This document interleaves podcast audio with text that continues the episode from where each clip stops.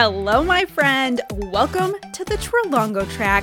I'm your host, Giana, and this is your weekly dose of a little bit of mom life, a little bit of business strategy, and all the insanity that happens in between. I'm so excited that you're here.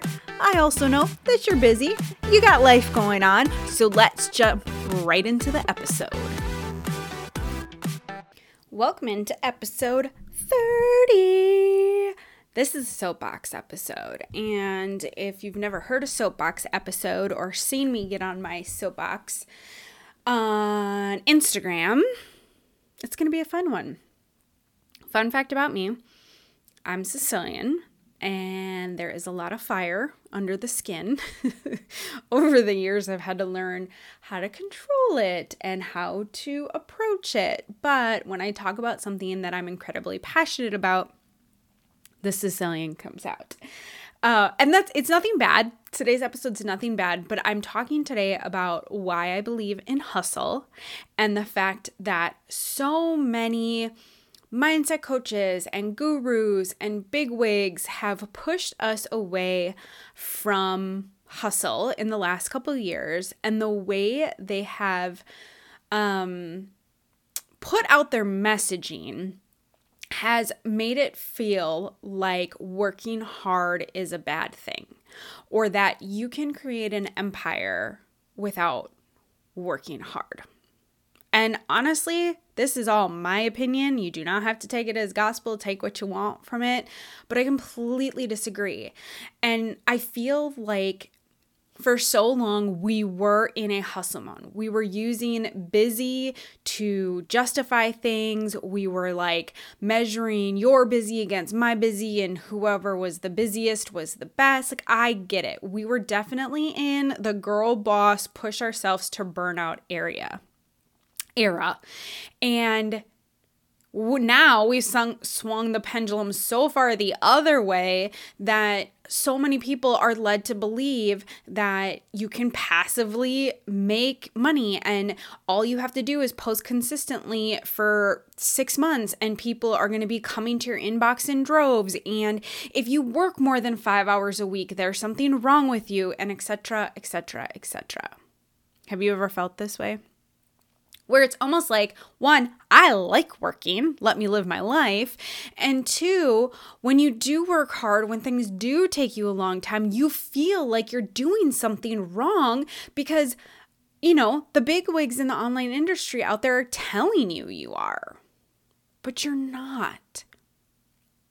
It takes time to build something from scratch even if you're in direct sales or or you have um, a product or you know courses that are already built for you you still have to build your brand. You still have to learn. And so many of us didn't even go to school for marketing specifically. So you're learning so many new things. So i'm here to tell you that there's nothing wrong with hustling. Do i believe in hustling 24 7 365 hell no of course not. There's seasons for it.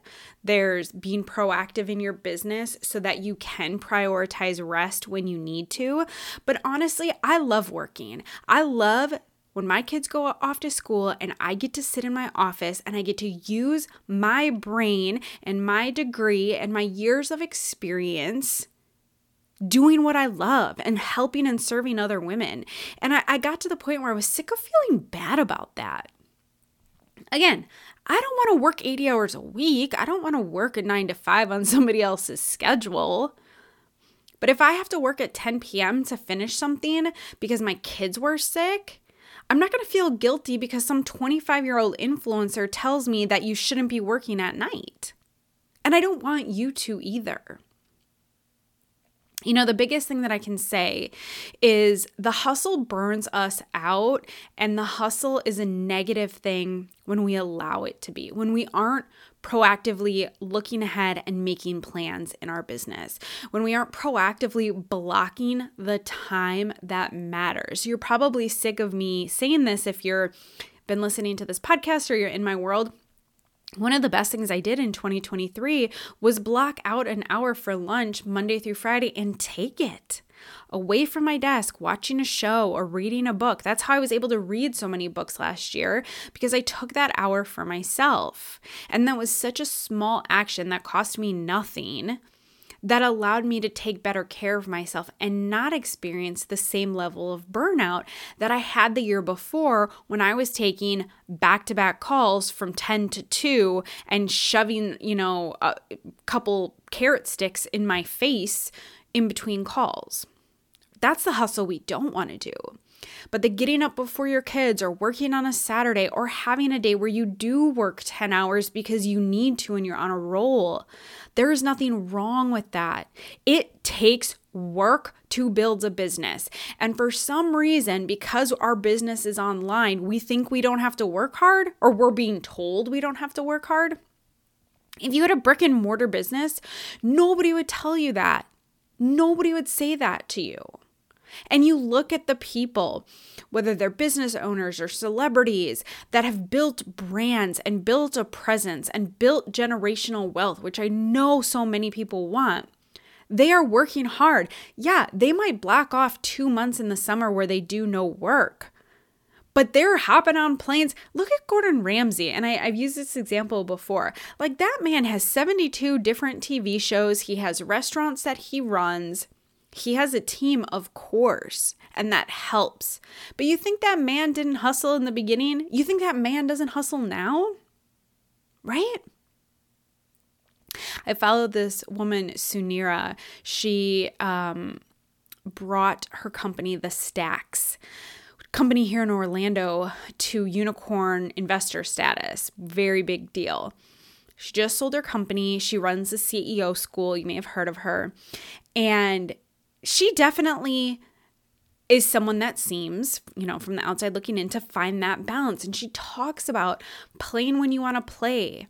But you think she built a billion dollar business as a young woman without hustling? Like, you have to earn your stripes. We have to put in some blood, sweat, and tears to earn what we want. And if you're not willing to do it, then you really have to consider is an online space for you? But here's the thing I know if you're listening to this, you don't feel that way. You aren't afraid to work hard. And so I'm just here to remind you that hard work is okay. And I'm here to tell you that if you do burn out and you do find yourself running on that hamster wheel, it is probably because you're not doing the best you can to look and plan ahead. And you know that's where I come in to support you. But I want you to remember that just because somebody on the internet tells you not to work 10 hours or that you can make a million dollars in three hours a week, you don't really know what they're doing behind the scenes. And you don't know what chapter of business they're on. But my guess is they're not on the same chapter of you. And they did pay their dues and they did p- put in the work. And yes, it's great when we can learn from other people and shorten the curve of growth. I do that all the time. You know, I'm so such a prop- proponent for investing and, and learning from somebody else.